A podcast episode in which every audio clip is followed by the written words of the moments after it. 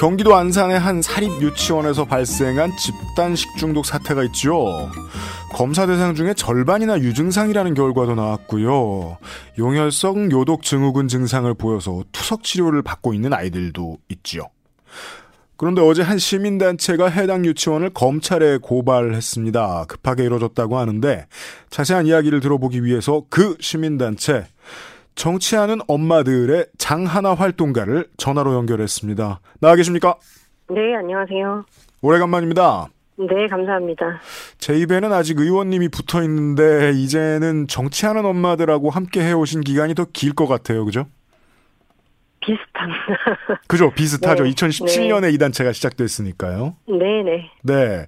원래 나와주시면 좋은데 오늘 또, 저, 아이 돌보셔 하셔가지고, 그죠? 예, 저도 뭐 주말엔 꼼짝없이 아이와 함께 즐겁게 지내고 있습니다. 네. 해당 유치원을 어제 검찰에 고발하셨다는 소식을 들었습니다. 어떤 혐의로 고발하셨습니까? 네, 저희가 26일 금요일에 식품위생법 위반 및 업무상 과실치상의 죄를 물어서 네. 어, 그 수원지검 안산지청에 고발장을 제출한 상태입니다. 업무상 과실치상. 네. 네. 어, 이걸 이렇게 급하게 고발하시게 된 이유가 뭡니까? 어, 사실은 저희도 어, 처음에는 뉴스 언론 통해서 이 상황 보고 있었고요. 저희 단체가 사실은 맥도날드 햄버거병 가지고 또 길게 이렇게 맞습니다. 그, 뭐 운동을 해온 그 경험이 있는데 초기부터 하셨죠. 네.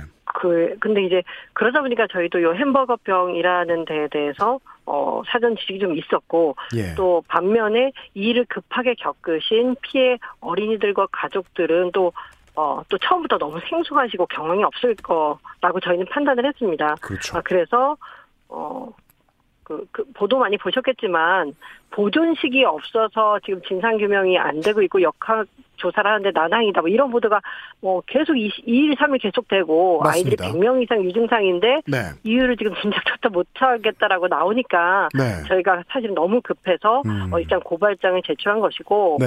아시다시피 보건당국이 수사 권한이 없죠. 뭐 경찰처럼 어디 뭐 납품업체 장부를 봅시다라든지 음. 뭐 이렇게 그 그쪽에서 협조하지 않는 날 막 들어가서 냉장고니 뭐니 그렇게 들쑤실 수가 없어요. 아, 그렇군요. 어 그리고 뭐 납품업체뿐만 아니라 내부 종사자들도 네. 수사권이 있는 경찰이나 검사가 이 검찰이 가서 음. 이렇게 어 뭐 신문이랄까 증인 참고인의 그 증언들을 들어야 되는데 음. 보건당국 사람들이 가서는 그럴 일을 할 수 있는 권한이 없잖아요. 네. 그러니까 이렇게 하루하루 골든타임이 가는 가운데 음. 답보 상태에 있는 걸 보고 네. 이제 검찰에 고발을 하게 된 것입니다. 보건당국도 위치에 따라서 사법권을 가지고 있는 사람들은 있지만 그렇다고 해서 영장을 받아야 할 수 있는 일들까지 시원하게 할 수는 없기 때문에 사실상 네. 이 조사의 속도를 높이기 위해서 이렇게 개입을 하신 거군요. 그리고 저희가 맥도날드 햄버거병 할 때도 네. 사실 음식 치료가 없어서 결국 책임 규명을 못 하고 음. 사실 평생 그 어, 유유장애가 남을 수도 있는 이런 네. 햄버거병의 경우에 민형사상 책임을 묻는 거는 너무너무 중요한데요. 네. 어, 지금 그 해임 유치원 상황이 너무 급박하다고 저희는 판단을 했습니다. 알겠습니다. 네. 그 아이들을 지금 이미 이제 어린이집이나 유치원에 보내고 계시는 학부형 부- 부모님들도 만약에 네. 그곳이 잘 돌아간다면 이런 네. 보존식 같은 거를 보존해 두어야 한다는 제도가 있다는 건 모르시는 분들이 되게 많아요. 이게 뭔지 좀 소개해 주시겠습니까? 네, 말씀드리자면 요거는 유치원 급식뿐만 아니라요. 집단 급식소 어디에나 적용이 되는 것이고 네. 식품위생법 상에 예, 그 보존식은 만약에 지금처럼 식중독이나 그 급식에 문제가 있다고 추측이 될 때 그러면 그때 음식의 시료를 가지고서 거기에 뭐 균이 있었는지 조사를 해야 되지 않습니까? 그래서 144일 4시간 동안 그 급간식으로 제공, 제공됐던 모든 음식을 이제 냉동해서 보관하게 됩니다. 144시간이라 하면 아마 뭐한 네. 육일 6일 정도 정도 예. 그렇군요. 예. 네, 그래서 어 지금 같은 경우에도 그 뭐 수차 보도됐는데 보존식 중에 좀 누락된 것들이 있다 이렇게 보도되고 있고요. 네. 어, 부모님들 말씀 들어보면 음. 사실은 유증상자가 16일도 아닌 12일부터 있었는데 네. 12일이 또 공교롭게도 어 메뉴 그 급식 메뉴에 소불고기 야채 소불고기가 들어간 날이거든요. 네. 그래서 그날 그 급식 이후에도 식중독 증상이 좀 있다고 호소한 아이들이 있었고 음. 그런데 뭐 이제 뭐 이런 걸 주변에 다른 학부모들한테 알린다던가 그런 어떤 일체 조치를 유치원이 안 했고 예. 당시에는 보존식이 있다. 그러니까 그 유치원 원장이요. 보존식이 있다. 확인해 보면 될 거 아니냐 하면서 큰 소리를 좀 뻥뻥 쳤다. 이런 얘기도 학부모님들한테 또 듣고 있습니다. 아. 그렇기 때문에 지금 뭐 누구 말이 맞는 것인지 조사해야 될 게 너무 산적해 있는 사태인 거죠. 네. 이 규정을 찾아보니까 워낙 100인 이상일 때부터 최소 영양사 한 명을 고용한다. 이런 규정이 있는 것 같던데 맞습니까? 네, 맞습니다. 근데 그 영양사는 몇 명이 오더라도 아이가 계셔야 네. 하는 거 아닌가요? 어, 그렇게 볼 수 있지만 100인 미만 시설은 아마 네. 운영상의 뭐 어려움이겠죠. 뭐 음. 영세하다는 이유로 네. 지금 현재는 그 100인 미만 시설에 영양사가 없는 대신 네. 어린이 식생활 안전관리 특별 법이라는 법이 있어서 아, 예. 오히려 이제 지자체마다 영양사들이 그 영양이 고르게 제공될 수 있도록 식단을 만들어서 네. 100인 미만 시설에 제공을 하고 있어요. 음. 근데 이번 사건 같은 경우에는 사실 뭐 식당 자체의 문제가 아니라 네. 어, 잘못된 식재료가 있을 수도 있다라고 저희가 보고 있지 않습니까? 그렇죠. 수사를 해봐야 아는 것이고요. 음. 그렇다면 그 꼭 영양사가 아니라 이 그 음식을 직접 다루는 조리사, 조리원 등 그 급식 관, 그 급식을 취급하는 종사자들이 거기 있고 네. 당연히 총 책임자인 원장이 있죠. 예, 예. 어, 이런 사람들이 어, 제대로 요 식품 관리만 했다면 음. 어, 충분히 막을 수 있는 어, 사태였다고 보는데 네. 어쨌든 그 원장이 초기에 빨리 학부모들한테 이걸 고지 안 해서 사실 이게 2급 전염병입니다. 2급 장출혈성- 전염병.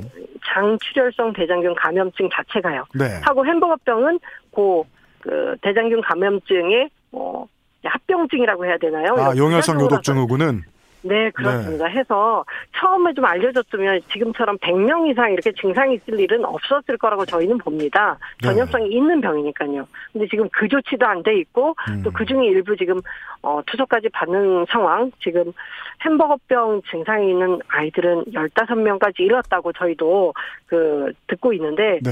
좀 심각한 상황인 것이죠. 이 모든 것들이 아 저는 여기가 비리 유치원이었지 않습니까 또 어, 그렇기 아. 때문에 그 이 유치원이라는 어떤 유아 교육이 너무 그 시장이나 뭐 업, 뭐 업체랄까요 이런 음. 장사하는 사람들한테 맡겨져서 벌어진 네. 문제가 아닌가 하고 이 정말 국공립이 많아져야 이 생각만 계속 끊임없이 들고 있습니다. 음, 알겠습니다. 그 네. 12일에 식중독 증상을 보인 아이가 있었다고 하셨는데 네네. 그, 그 기록을 놓고 생각해 보니까 좀 이상한 거예요. 보통 부모님들이 믿고 맡기고 별 문제가 없는 법을 잘 지키는 네. 그 이런 시설들이라면 어느 날 하루 원생 중에 한 명이라도 와서 뭐 네. 설사를 한다거나 구토를 한다거나 안 좋은 반응이 있으면 네. 다음 날 최소 그 학급이라도 폐쇄하고 등원 중지하고 네. 그리고 학부모님들한테 공지도 하고 처리 어떻게 네. 했는지 얘기 다 해주잖아요. 네.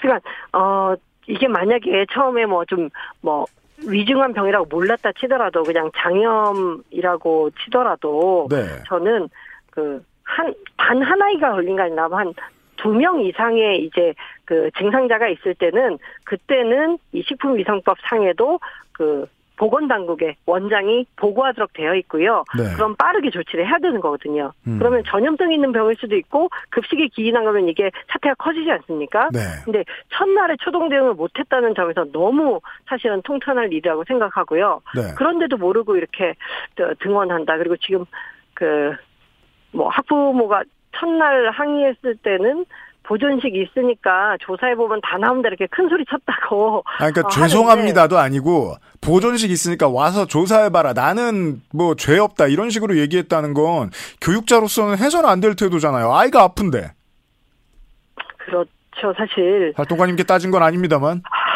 네, 그러니까 저는 지금 네. 이 사실도 제가 뭐 원장한테 이뭐 이제 원장의 입장을 크로체크한 건 아니기 때문에 학부모님들의 증언으로서 듣고 있기 때문에 네. 어, 빨리 그 수사기관이 현장에 가서 음. 양쪽 다 대질 신문도 하고 사실을 밝히라는 겁니다. 이거를 저희도 기사 보면서 저뿐만 아니라 전 국민들이 답답해하고 그 학부모들뿐만 아니라 음. 왜 아이들 저렇게 그 하- 햄버거병이라는 무서운 병이 15명까지 걸릴 정도로 뭐 하고 있냐 음. 해서 대통령께서도 뒤늦게 이제 금요일에 그런 지시를 하신 거잖아요. 네. 빨리 조치하라고. 근데 저는 그동안 안, 그러니까 저희가 고발했고 또 어제 새벽 에 경우에는 부모님들께서 고소를 하셨어요. 그러네요. 학부모님들은 네. 당사자라서 고소를 하셨네요. 오늘 기사를 보니까. 네, 그- 아 그렇죠. 오늘이었나요? 어제 해서 네. 그렇게 따지면 이렇게 고소 고발이 들어가기 전에도 인지수 할수 있지 않습니까? 그렇죠.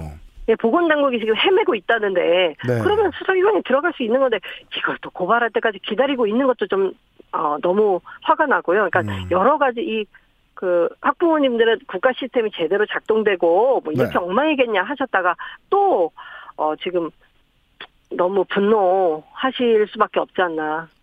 어, 저라도 좀 차분해져야 되는데 어쨌든 네. 이게 그 뭐 감정적인 문제 전혀 아니고요. 네. 어, 안 그럼 이거 재발, 재발되지 말라는 법도 없고, 어, 이게. 그러면 다시 저 네, 차분해지시고요. 네, 여쭤볼 게 아직 많으니까요. 예, 좀 전에 비리 유치원이라는 단어를 써주셨는데 네, 그런 말씀은 근거 없이 하실 수 있는 말씀이 결코 아닙니다. 네. 이 해당 유치원 지금 이 일이 터진 용현성 요독증후군에 감염된 아이들이 나온 이 유치원이 비리가 적발된 적이 있다는 거죠. 아, 네, 2018년에 경기도 교육청 감사에서 적발됐었고요. 비리 금액은 한 3억 9천 정도 됐던 것 같은데, 네. 그 중에, 아, 제가 숫자를 완전히, 뭐, 뭐 2억 몇 천만 원은 네. 이제 모든 유치원은 유치원 명의로 된 계좌만 사용합니다, 무조건. 어떻게 이렇게 잘 그러니까 기억하세요? 2억 941만 원을 네 교육과 무관한 용도에 썼네요. 아, 이곳이. 그거 말고 이제 그럼 나머지 금액은 이제 원장 개인 이름으로 된 계좌로 돈을 받았다는 거거든요. 그렇죠. 그러니까 지금 뭐 혹시 이 방송 들으시는 분들 중에 사립 유치원이나 사립 어린이집에 보내시는 뭐 이제 양육자분들 계시다면 네. 혹시 내가 유치원으로부터 어디에 뭐 이제 입금하라 뭐 이번에 우리 견학가니까 얼마 주세요 이런 거 있습니다. 그렇죠. 자부담 하는 것들요. 음. 근데 계좌 주, 계좌가 이제 유치원 명의가 아닌 뭐 원, 아무리 그게 원장이나 이사장의 이름이라고 하더라도 음. 네, 개인 계좌는 안 되는 겁니다. 그게 다 이제 그 회계 기록이 남지 않는 것이고 네. 거기에서 이제 비리가 일어날 확률이 높다라고 저희는 보는 것이라서 음. 그렇기 때문에 그 사실은 이거는 비리 중에서도 어 너무 좀 단순하다 뭐 이렇게까지 하는 유치원은 그렇게 많지 않다 뭐 이렇게 아. 볼수 있는 건데 네. 어 이곳이 이제 어 개인 계좌로 돈을 그렇게 많이 받았던 거죠 2억 몇 음. 천만 원을 네. 그래서 그러니까 뭐 비리 유치원이니까 급식도 다 비리 때문이야 이렇게 저희도 단순 비약은 못하지만 그렇죠. 그래도 아주 기본적인 유치원 회계도 어기는 정도면 음. 보존식을 포함한 뭐 식품 관리를 포함한 모든 면에서 좀 그 교육부라던가 그 유치원을 관리 감독 하는 아니 그러니까 유치원을 운영하는 매뉴얼이 있지 않겠습니까? 네. 여러 가지 규칙이라든가 지침서 매뉴얼들을 어 우습게 봤겠죠. 제가 생각하기로는 네. 그러니까 저는 비리 유치원 많이 다루는 단체에서 일을 해봤기 때문에 그렇죠. 뭐 회계비리 이코르 뭐 급식 문제다라고 할 수는 할 수는 없지만 없지만 그 이사장이나 원장이 그 유치원을 운영하는 태도랄까 이런 것들을 충분히 어, 보여줄 수 있는 지표로 생각을 하고 있습니다. 저 개인 판단은요. 동의합니다. 네, 어, 지금 방송을 듣고 계신 학 부모, 부모님 여러분들이 좀 댓글을 남겨주셨으면 좋겠는데, 카드로 네. 결제를 하실 때나 아니면은 입금을 해서 그, 입, 저 이체를 하실 때나 개인 계좌로 돈을 보내보신 분들은 저는 그, 그런 경험은 거의 없을 거라고 생각합니다. 말씀해주신 대로 기본적인 잘못을 저질렀는데, 네. 그, 만약에 개인 네. 계좌나 아니면 또 현금 납부 얘기하는 데들이 있다면 현금을 강요한다거나. 예. 네네 어린이집의 경우에는 그 살고 계신 지역의 지, 지방자치단체로 음. 그리고 그 유치원이라면 교육청으로 반드시 좀 제보를 해주셨으면 좋겠습니다. 알겠습니다. 네. 좀 장기적인 궁금증인데요. 예. 어, 유치원 3법이 만약에 제대로 통과가 돼서 원안이 네. 최대한 수용이 돼서 지금 발효가 되었더라면 네. 이 정도 잘못을 그 전에 저질렀던 유치원은 지금 장 일을 하고 있지 못할 수도 있었을 것 같은데요. 뭐 저도 지금 법 시행이 언제 됐느냐까지 소급해서 뭐 감사 언제 됐느냐 이거 맞춰보지는 않았는데요. 네. 만약에 그 뭐 회계비리 그러니까 지금 해어림 유치원의 그 2018년에 적발된 회계비리 이전에도 뭐 유치원 3법 적용을 받았다고 한다면 네. 그거 원장이 정직 3개월 정도만 하고 넘어간 그 징계가 그렇게 약하게 하고 넘어갔거든요. 그때 음. 해어림 유치원이. 네. 근데 그렇진 못했겠죠. 하고 음. 어, 강력한 사법적인 처벌을 해야 된다. 사실은 저희 단체가 요구했던 거는 통과된 유치원 3법보다 음. 더 심하게 이제 네. 고액의 비리 같은 경우에는 횡령죄도 적용해서 징역 살아야 된다 뭐 이렇게 저희는 했었는데 예, 예. 뭐 그거보다는 좀 덜했지만 지금처럼 특히 사립 유아교육회가 좀 물러나지는 않았을 거라고 저는 생각을 하고요. 특히 알겠습니다. 3법 중에 하나가 학교 급식법이었습니다. 네. 그러니까 올해 이제 말경인데요. 이제 학교 급식법의 적용을 유치원은 안 받다가 올해 말해야 되거든요. 네. 하면은 지금 그 사립 유치원에서 급식 운영하는 것보다는 이제 훨씬 더 관리 감독을 받았을 텐데 음. 그러한 아쉬움들은 있죠. 근데 이번 그 해름 유치원 사태는 기존에 있는 매뉴얼만 좀 지켰어도 이렇게 심각하진 않았을 것이다. 아, 라고 보거든요, 저는. 네. 해서 유치원사법이 없어 아쉽긴 하지만 그렇다고 뭐 해름 유치원에 과실이 없느냐 한다면 저희는 그렇게 안 봅니다. 그래서 고발도 했고요. 알겠습니다. 증거로서 보존식에 집중을 하게 되는 것은 그게 당연히 중요한 증거이기도 하겠습니다만 네. 내부에서 일하거나 이걸 쳐다보고 있는 사람들이 입을 벌려주지 않을 거라는 비관적인 기대가 있기 때문에 이런 물리적 네. 증거에 더 집중하는 걸 수도 있거든요. 네. 유치원에서 일하시는 분들은 소위 말해 내부 고발을 자유롭게 하기가 좀 어렵죠. 어, 매우 어렵습니다. 사립의 경우에는 어떤 구조 때문에요? 아, 이제 국공립의 경우에는, 어, 계신 선생님들은 다 공무원이시고, 그 안에 뭐 조리원, 조리사라던가 또 돌봄 전담사분들이라던가는 학교 비정규직이지만, 그래도 그 고용이 그렇게 불안하지 않죠. 왜냐면, 그 병설유치원 원장은 뭐그 학교 학교 교장인데, 네. 교장이 사장이고 그냥 단순한 고용인이라서 언제든지 자를 수 있고 그러진 아, 않지 않습니까? 예, 예. 체계라는 게 있고요. 음. 근데 사립 유치원이나 사립 어린이집 같은 경우에는 뭐 원장 이사장이 그냥 일반 그 뭐 일반 일반 기업도 마음대로 해고는 못하는 것이지만 네. 그 사장님이기 때, 이기 때문에 음. 거기 있는 평 교사나 네. 아, 모든 그 종사자분들이 쉽게 그 말을 못 열어요. 왜냐하면 내가 여기서 관둬서 음. 다시는 이 이 업계에서 일을 안 하겠다라고 하면 모르겠는데 네. 만약에 계속 그 유아교육계에 아니면 어린이집에 이직을 해야 되는 경우에는 음. 그 블랙리스트에 오르면 아무데도 못 가거든요. 한국 유치원 총연합회나 한국 어린이집 총연합회가 지역 지부 이렇게 그 관계들이 너무 돈독하고 거의 뭐 90%그 이상 가입이 되어 있어요. 이게 좀 애매한 게 실제로 내부 제보했던 선생님들이 예, 예. 뭐 아동학대라든가 급식비리 제보했던 음. 선생님들이 사실은 어 자기가 평생 그 해왔던 직업들을 못 갖고 네. 어 다른 일을 택해야 되는 이런 경우들이 어 여러 번 반복되어 왔습니다. 아니 정부나 관공서에서 블랙리스트를 유지한다고 하면 그건 엄연하게 범법이라고 말할 이유가 분명히 있고 근거가 타당한데 네. 한유총에서 블랙리스트를 유지한다는 건 이건 어떻게 건드려야 될지 모르겠네요. 어, 뭐 그런 것들도 뭐 노동법 당연히 이제 위반이 되는 그렇죠. 것이고 예. 어쩌면 또 한국 사회에서는 공익제보자들을 보호해야지 많은 시민들이 안전한 것인데 그럼요. 그런 부분에 우리가 너무 취약하다. 그러니까 음. 그게 뭐라 그러죠? 우리 발등을 우리 스스로 찍는 것이죠. 이런 공익제보자나 내부 고발자분들 어 적극적으로 뭐 법 제도적으로 그리고 주변의 시민분들이 적극 지지하고 보호해줘야 되는데 네. 많은 내부 제보자들이 사실은 어 오히려 이제 뭐 차별받거나 어 곤란 겪는 경우가 너무 많습니다. 네. 그래서 그런 부분에 제도 보완이 너무너무 시급하고요. 음. 어쨌든 그뭐 아무리 유치원 3법이라고 해도 뭐 저나 저희 단체는 국공립이 많아져야지 이미 사립에게 음. 계속 그 관리 감독만 많이 한다고 해서 얼만큼 나아질 것인가 근본적인 차이가 있는데 음. 이렇게 좀 바라보고 있고요. 네. 어, 선진국 수준으로 해서 어떤 교육 분야의 경우에는 어, 뭐 8, 90% 이상 어, 국공립이어야 된다. 그 네. 민간의 한계를 너무 여러 번 보고 있다라고 음. 생각합니다.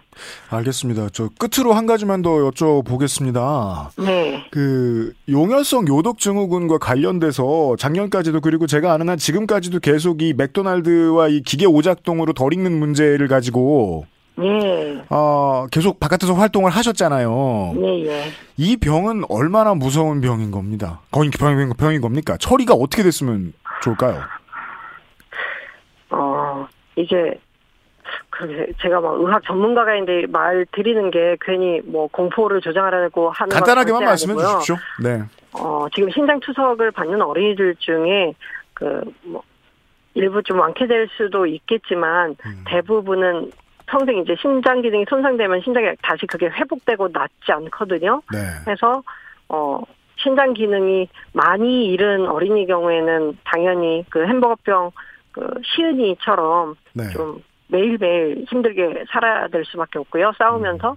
어 그리고 안 그런 경우에도 어, 평생 투석을 해야 하는데 문제는 그 신장 손상이나 이런 것들이 그 뭐 중장년 이상 이렇게 많이 있지 아이들이 뭐이 그렇죠. 햄버거병 이외에 유전병 이외에는 신장 기능 손상될 일이 없, 그 없습니다. 그래서 네. 투석할 때도 매우 힘이 든 걸로 알고 있고요. 예. 또 신장 이식 수술도 그러니까 잘 되면 이제 한 번 이식해서 한 20년, 짧게는 10년 이렇게 하니까 이 아이들이 어좀 컸다고 해서 바로 이식 받을 게 아니고 나이가 중장년 될 때까지 계속 버티다가 이렇게 또 이식 수술도 고민해야 되는 걸로 알고 있는데 네.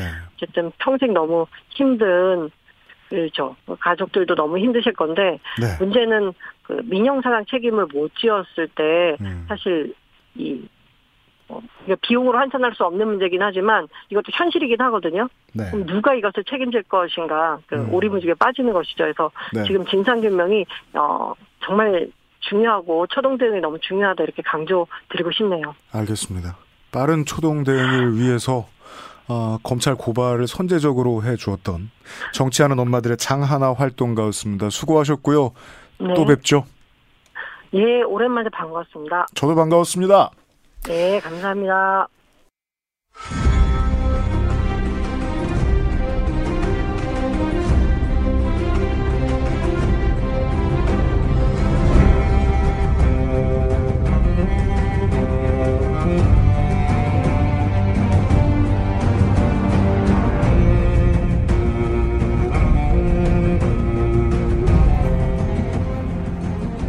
우리의 삶과 게임을 이야기하는 게임 문학 산책 게임 평론가 이경혁 씨와 함께하겠습니다. 어서 오십시오. 예, 안녕하세요. 이경학입니다. 우리의 삶과 가장 밀접한 이야기를 하는 게임이 준비되어 있습니다. 오늘. 예, 그렇죠. 뭐, 얘기 전에 좀 옛날 얘기부터 해보죠. 한 8, 90년대를 기억하시는 분들은 그 비디오 가게라는 걸 좀 기억을 하실 거예요. 네. 그러니까 어, 요즘 분들에게는 이제 넷플릭스의 선조다라고 얘기할 수 있겠죠. 넷플릭스도 실제로 그런 서비스를 하던 회사죠. 네. 그래서 이제 비디오 테이프를 가게에서 빌려다가 이제 집에 와서 틀어보고 했었는데 모든 한국에서 빌려보는 비디오 테이프 앞에는 약간 공익 광고식으로 뭐가 들어갔었냐면 이 인트로 같은 게 있었죠. 네. 그 옛날 어린이들은 호환, 마마, 전쟁 등이 가장 무서운 뭐 이런 얘기들이 이제 항상 들어갔었어요. 맞아요. 요즘 요 내용을 접해 보신 분들은 아마 그냥 밈으로만 보셨을 겁니다. 이 옛날 거다. 이제 그렇게만 봤는데 네. 어 이게 옛날엔 이게 무서웠다. 근데 이제 불법 비디오도 매우 무섭다. 이제 이런 메시지를 담고 있었는데 맞아요. 재밌는 게 이제 호환 마마 같은 건 이제는 없지 않습니까? 네. 예, 그만큼 이제 우리 사회가 현대화가 호랑이가 많이 아이를 잘 물고 가지도 않아요. 예, 그렇죠. 호랑이를 보기도 힘들죠, 이제는. 네. 그만큼 이제 현대화가 됐다는 건데, 어, 이렇게 어려운, 그 현대화 이전에 어려운 것들이 사라졌다라고 하면 이제 완전히 그럼 인간이 행복한 세계에 들어가느냐. 그건 또 아니지 않습니까? 호환 마마도 없는데 우리는 왜 안 행복할까? 예, 그 빈자리를 또 채우는 뭔가 우리에게 불편한 것들이 있기 때문이죠. 그러면, 어, 그런 전근대적인 위협들이 사라진 자리를 가장 크게 차지하고 있는 건 뭐냐라고 누가 물어본다면 저는 아마 스트레스다라고 얘기할 것 같습니다. 현대의 가장 빈도 높고 위험한 발암 물질 네. 스트레스에 대한 이야기를 예. 하기 전에 제가 스트레스를 받을 수 있어요. 이걸 빨리 안 하면 재난 방송을 좀 하겠습니다. 아, 네. 최근 종교 소모임 동호회 방문 판매 등 다양한 장소에서 코로나19 감염이 확산되고 있습니다. 주말을 맞아 종교 시설과 예식장, 식당 등 밀폐 밀집 시설에서 방역 수칙 준수를 바랍니다. 특히 소규모 종교 모임은 취소 또는 연기하거나 비대면으로 전환하여 개최하고 부득이하게 현장 예배를 진행할 때는 방역 수칙을 반드시 지켜 주십시오. 참여자 간 거리 유지, 발열과 같은 의심 증상 확인, 손 씻기, 마스크 착용이 필요하며 식사 제공이나 침방울이 튀는 노래 부르기 등은 자제해 주시기 바랍니다. 중앙재난안전대책본부에서 알려드렸습니다. 예, 재난 방송을 들으니까 네. 정말 예, 스트레스가 생길 수밖에 없겠네요. 스트레스란 무엇일까요? 예. 스트레스는 사실 어, 인류 역사를 통틀어 보면 그렇게 오래된 개념은 아니었습니다. 옛날에는 공학, 건축 공학 같은 데서 이렇게 무게가 어떤 소재에 걸렸을 때 얼마만큼의 스트레스를 받는다 이런 표현이었죠. 하중. 예. 네. 이게 이제 한 8, 90년대 들어오면서 의학 심리학에서 본격적으로 좀 사람의 스트레스에 대한 연구가 진행이 됐어요. 그 전까지 는 아직까지는 이 프레셔, 압력, 하중 같은 단어를 사람의 심리에다 대고는 잘 쓰지 않았다. 예. 어, 질병관리본부의 설명에 따르면 이제 스트레스는 뭐라고 정의가 되냐면 정신적, 육체적 균형과 안정을 깨뜨리려고 하는 외부 자극에 대해서 자신이 있던 안정 상태를 유지하기 위해 변화에 저항하는 반응이다로 이야기를 합니다. 아, 우리 개가 아침에 밥 달라고 울 때 이불을 반대쪽으로 뒤집어 쓰는 아 그런 것도 될 수 있죠. 그건 아주 약한 사례죠. 네. 네. 어, 어떤 변화에 대해서 반응하는 뭔가라고 볼 수 있겠는데 이게 뭐 이렇게 딱딱하게 얘기하기보다는 좀 쉽게 얘기할 수가 있을 거예요. 어, 네. 뭐 스트레스가 이제 인간이 이제 지금처럼 현대화된 도시에 살기 전에도 존재했던 건데 음. 이때 예를 들면 이렇습니다. 숲을 걸어가다 호랑이를 만나요 사람이. 네. 그러면 이제 제일 급한 거는 최대한 빠르게 도망갈 수 있어야 되지 않습니까? 그렇죠. 그러면 어 인체는 어떻게 움직이냐면 어 이, 도망갈 수 있는 기능 외에 다른 모든 것들을 최소화시켜요. 예를 들어 아까 먹은 칼국수를 소화시킬 만큼의 에너지를 쓰지 않습니다. 그 에너지를 다 팔다리에 그냥 들이부어 버리는 거죠. 그렇죠. 그래서 스트레스 받으면 소화가 안 됩니다. 보통. 그러네요. 네. 네. 우리가 야생의 삶은 벗어났지만 음. 이제 현대인도 마찬가지 기능을 계속 갖고 있는 거잖아요. 우리 몸에. 네. 근데 이제 이게 예전에 굉장히 유용했단 말이죠. 위기 상황을 벗어나거나 이런 부분에서는 그렇게 다 도망갔으니까 오늘날까지 우리가 살아 있는 건데 문제는 뭐냐면 어 아까 얘기한 대로 호환 마마는 사라진 세대란 말입니다. 네. 예, 그러면은 뭐만 남냐면 스트레스가 주는 그 긴장감만 계속 우리 몸에 남게 돼요. 그렇죠. 그리고 현대 사회에는 이렇게 뭔가 잽싸게 도망가야 되는 상황 대신에 어 안정할 수 있지만 지속적으로 긴장을 하- 해야 하는 상황들을 많이 갖게 되잖아요. 언제라도 도망칠 수 있도록. 그러다 보니까 이 쉴 수 없는 상황 때문에 스트레스가 지속이 되면서 이제 신체나 정신에 문제가 되는 현상들이 나타나게 되는 거죠. 네. 그렇게 해서 우리가 이제 현대 사회에 굉장히 중요한 문제로 스트레스를 거론을 하게 되는 건데 그렇습니다. 뭐 이제 게임 문학 한 책에서 웬 스트레스 얘기냐 이제 그러면 이 스트레스를 다룬 굉장히 재밌는 게임이 하나 있다라는 얘기로 넘어가야겠죠. 아니 스트레스를 다루고 세상 뭐가 재미있을 수 있느냐. 네. 스트레스를 어떻게 다루나 이 얘기를 보기 위해서는 우리가 아, 기존에 예전에 오락실에서 보던 옛날 게임들은 캐릭터가 어떻게 죽었나를 좀 볼 필요가 있습니다. 네. 보통은 체력이 다하면 죽었습니다. 그렇죠. 체력이 0이 되거나 아니면 체력이 없는 게임은 그냥 총알 한 방 맞아도 한방 맞으면 죽고. 가고. 예, 근데 어, 오늘 소개드릴 게임은 이 체력이 0이 되면 캐릭터가 죽는 건 마찬가지인데 네. 스트레스를 받아도 캐릭터가 죽습니다.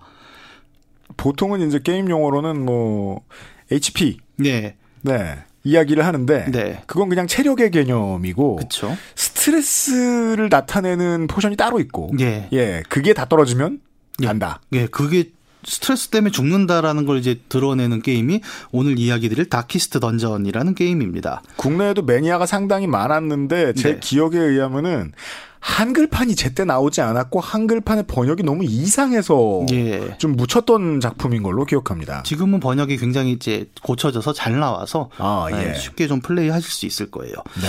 이 게임은 이제 제목이 다키스트 던전인 것처럼 굉장히 어두컴컴한 던전을 탐색하는 게 중심 내용이에요.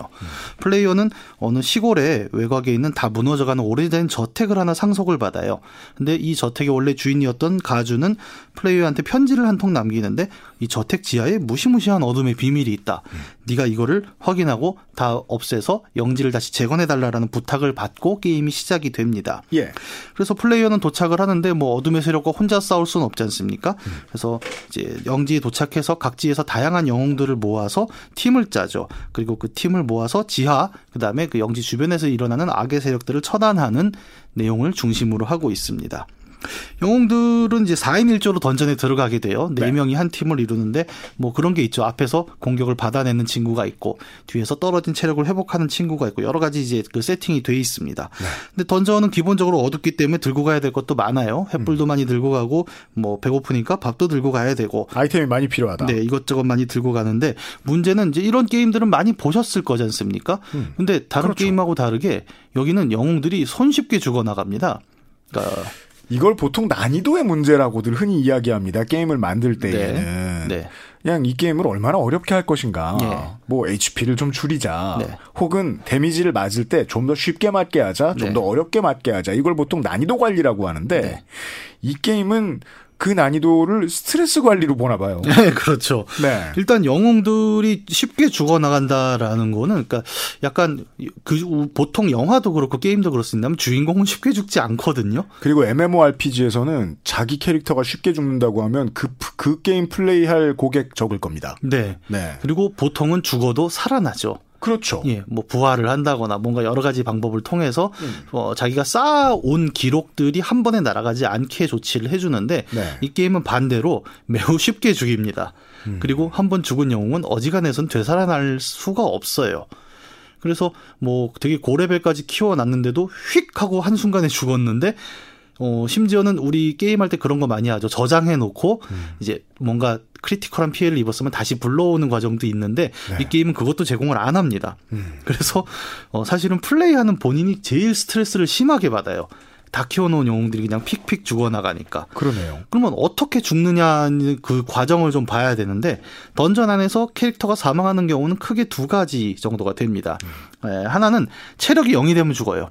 그건 뭐 보통 뭐 게임이 다 그렇죠. 일반적으로 다 그렇죠. 네. 그냥 죽지는 않고 체력이 0이 되면 죽음의 문턱이라는 단계에 들어가게 되는데 네. 이때 한 방 더 맞으면 죽습니다. 네. 그래서 한 그 죽음의 문턱에 들어가자마자 힐 체- 치료가 되는 캐릭터를 총동원해서 걔를 일단 살려놔야 되는 거죠. 엄청 바쁘게 움직여야 돼요. 예, 그래서 굉장히 긴박해요. 그 궁지에 몰리게 되면 여러 캐릭터들이 동시에 죽음의 문턱에 들어가거나 하는 상황이 되면 언제 일어날지 모르는 상황에 대비해서 강한 텐션을 계속 유지할 때 네. 보통 스트레스가 막 나온다고 생각합니다. 사람들. 예, 그렇죠. 그 상황을 말씀하시는 것 같아요. 네, 맞습니다. 어, 그리고 이제 두 번째 경우가 스트레스 문제입니다. 음. 어, 이 게임의 캐릭터들은 이제 아까 얘기한 대로 체력만 갖고 있는 게 아니라 스트레스 수치라는 이제 다른 데이터를 하나 더 갖고 있는데 얘는 체력은 공격을 당하면 깎이잖아요. 네. 얘는 그냥 던전에 들어가는 순간부터 깎입니다. 이해됩니다. 예, 던전은 껌껌하고 음. 무서우니까요. 네. 그리고 이제 계속 스트레스를 받고 횃불이 좀만 어두워져도 또 스트레스 받고 그렇죠. 예, 길 가다가 함정을 밟아도 스트레스를 받습니다. 그럼요. 정말 어, 나중에는 어떤 상황이냐면 보물 상자가 열었는데 보물이 아니라 함정이 터지면 그런 경우 있잖아요. 예, 막 화를 내면서 스트레스를 또 받아요. 아, 그런 경우를 많이 당하면 캐릭터는 보물 상자만 봐도 스트레스를 받을 수가 예. 있습니다. 그래서 스트레스가 0에서 시작해서 100까지가 있는데 그 100을 채우게 되면은 어떤 상황이 되냐면은 어, 캐릭터가 인내 시험이라는 단계에 들게 됩니다. 그래서 음. 뭔가 둥둥둥둥둥 하는 굉장히 긴장감 넘치는 음악과 함께 네. 화면이 막 변해요. 그러다가 탁 터지는 게 뭐냐면 캐릭터에게 굉장히 심리적으로 안 좋은 효과들이 막 나타나기 시작을 합니다. 스트레스가 100이 넘어가면 네, 스트레스가 꽉 찬 거죠, 말 그대로. 그래서 나오는 부정적인 효과들을 보면 이렇습니다. 편집증. 그래서 모든 그 상황에 부정적으로 반응을 해요. 그러니까 아군이 공격을 성공시켰어요, 적을. 그러면 어쩌다 한번 맞은 거겠지. 뭐 이런 식으로 얘기를 하거나. 아, 되게 자연스럽군요. 그 점에 있어서는. 예, 그리고 네. 예를 들어 내가 이제 저 조종을 하지 않습니까? 음. 그래서 가서 공격을 해라 명령을 내리면 그런 공격으로는 소용이 없어. 이러고 공격을 안 해요. 근데 이게 이렇게 들으면 그냥 웃기기만 한데 문제는 던전 안에 전투가 굉장히 힘들지 않습니까? 지금 네. 캐릭터가 쉽게 죽어나가는 어려운 난이도의 게임이에요. 근데 구성원이 스트레스를 받으면 협조가 안 돼요. 네. 근데 걔가 심지어는 앞열에 서야 되는 애가 스트레스를 받으면 뒷열로 도망을 가기도 합니다. 그렇죠. 그러면 점점 게임이 꼬이기 시작을 하는 거예요. 그러면 이제 그 스트레스 100이 됐는데 계속 그렇게 편집증 같은 어떤 행동들을 보이고 심지어 이기심 같은 있어요. 얘는 뭐 던전에서 아이템을 주시면 자기가 그냥 가져가 버리기도 하고. 스트레스가 너무 높으면 네. 그러니까 온갖 게임 플레이에 안 좋은 영향들을 계속 미치게 되고 문제는 이게 한 명의 문제가 아니라 한 명이 그렇게 스트레스 상태가 되면 다른 친구들도 스트레스를 받게 되는 거죠. 스트레스는 하품과 동일하여 예. 누가 가지면 옆에 사람도 나눠 갔습니다. 네, 계속 그렇게 번져 나가다 보니까 파티가 점점 엉망이 됩니다. 그리고 이미 스트레스가 100이 돼서 부정적인 상태가 된 경우에 또 스트레스 100을 더 받으면 심장마비로 그냥 죽어버립니다. 그래서 게임이 잘 풀리다가도 한 명이 스트레스가 터졌는데 이걸 회복할 수 없는 상황이면은 정말 체력이 꽉 찼는데도 순식간에 네 명이 전멸하는 사태가 쉽게 나오는 거죠. 음. 그리고 그걸 보는 플레이어도 스트레스가 가득 차서 뭐 이딴 게임이 다 있냐 이러고 게임을 꺼버리는 사태도 발생을 합니다. 고전적인 게임 플레이의 마인드는 네. 매우 전통적 자본주의와 닮아 있습니다. 네. 이 선수들을 죽을 때까지 계속 굴려도 예. 결과만 좋으면 아무 문제 없어라고 예. 생각하고 플레이하게 돼 있어요. 우리 네. 같은 나이 든 사람들은. 예. 근데 그게 아니라 캐릭터의 스트레스 관리를 해주지 못하면 다 죽는다. 예, 그렇죠. 이런 세계관은 새롭네요 게임으로서. 는 예. 게다가 이 스트레스라는 거는 아까 체력 으로 죽는다는 얘기도 했지 않습니까? 보통 체력은 회복이 돼요. 뭐 음식을 먹거나 약을 먹거나 그렇죠. 힐러가 이제 회복을 해주죠. 근데 스트레스는 특별한 기술을 하나 세팅하지 않는 한은 회복할 방법이 없습니다. 그리고 음. 던전을 갔다 오면 캐릭터들이 이제 집에서 쉬니까 보통 여관에서 쉬죠. 네. 그러면 체력이 다 회복이 되잖아요. 근데 스트레스는 회복이 안 돼요. 그래요? 예, 그래서 별도로 뭐 어디 술집을 보내거나 도박장을 보내거나 해서 뭔가 따로 돈을 들여서 회복을 해야 되기 때문에 이게 누적이 되면 그 영지를 관리하는 시스템 자체가 붕괴하는 위기에도 들어가거든요. 아 이게 이 감염병 시대에 온 나라가 온 세계가 다 겪고 있는 문제이기도 하네요. 그래서 이 게임은 그래서 이제 체력 문제가 아니라 스트레스 관리 자체로 거의 모든 이야기를 풀어가는 게임이라고 말할 수가 있는 거고 그 과정에서 보여준 어떤 스트레스의 발전 단계들 을 유심히 보고 있으면은 아 실제로 우리가 좀 겪고 있는 스트레스들의 모습을 굉장히 좀 많이 보여주고 있구나 쉽게 회복되지 않고 맞아요. 너무 쌓이면 주변에 자꾸 번지고 모든 일들을 망치게 되는 네. 그런 스트레스의 모습들이 굉장히 잘 구현되어 있다라는 좀 감상을 받게 됩니다. 네. 근데 이제 이 다키스트 던전이란 게임이 스트레스를 다뤘다는 이게 훌륭하게 다뤘다는 평가의 가장 큰 지점은 지금까지 말씀드린 지점이 아닙니다.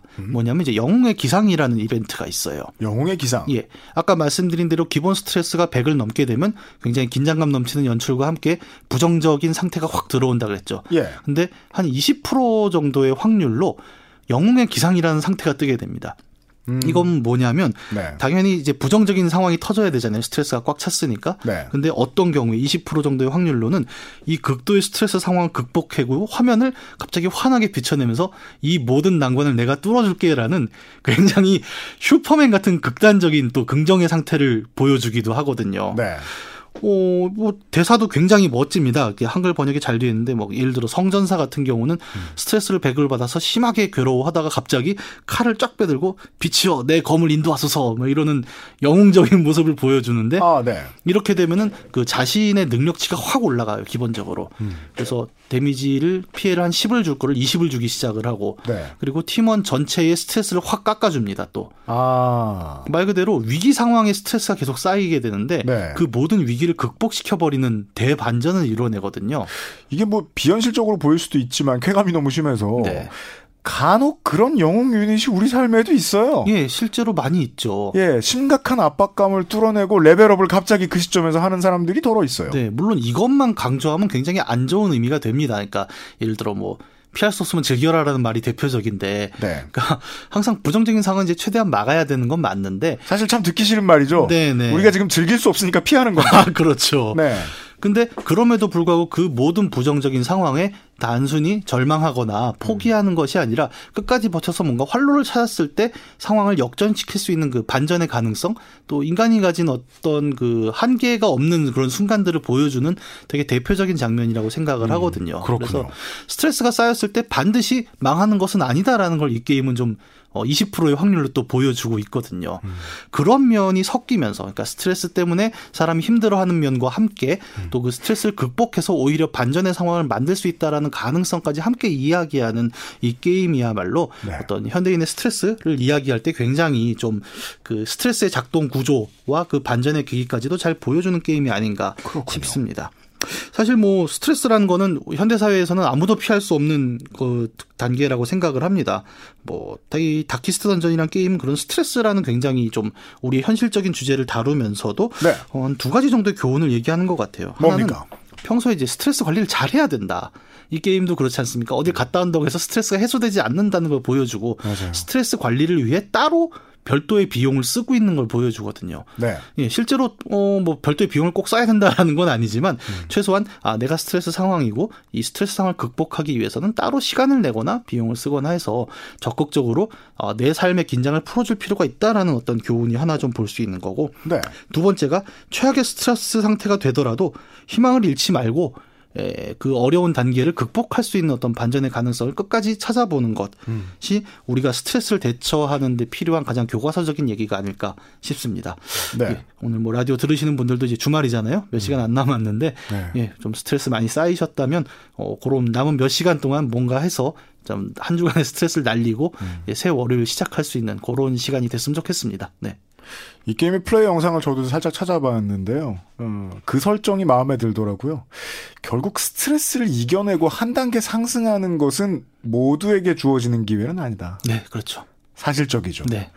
어, 많은 전사들은 그 시점에 쓰러져 나갑니다. 그렇습니다. 그 벽을 못 이기고. 네. 예.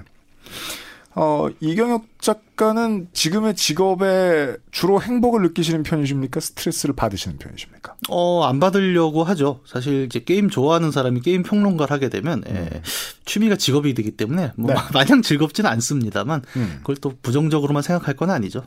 예전에 고연봉의 직업을 하실 때에 비해서는요. 아, 방송에서 이런 얘기 되는 건가요? 꽤 많이 버셨어요. 아, 뭐 근데 돈이 행복의 전부는 아니라고 생각합니다. 예. 4313님께서요. 16년간 다닌 회사가 최종 부도 처리가 되어 도배 일을 배우고 있습니다. 너무 적성에 맞고 재밌어요. 일을 재밌게 할 수 있다는 사실을 처음 알게 됐네요. 라면서 영화 인셉션으로 다시 유명해진 에디트 피아프의 농 헤네 헤글 리엥 후회하지 않아를 신청해 주셨습니다. 기대 수명으로 하면 제가 인생을 한 절반쯤 살았는데 지금까지의 경험으로는 재밌게 할 수 있는 직업을 가진다는 것은 아주 큰 삶의 복 중의 하나라고 생각합니다. 특히 스트레스 관리에 있어서는요. 6월 28일 주말엔 CBS 프로듀서 이광조, 기술의 임병호, 권호연, 구성의 김보경, 저는 유승균이었습니다. 옆에는 이경혁 게임 평론가가 있었고요. 예. 다음 주에 뵙겠습니다. 이번에도 거짓말일 순 있지만요. 정말 오늘 밤부터 전국에 큰 바람과 비가 온다고 합니다. 조심하십시오. 안녕히 계세요.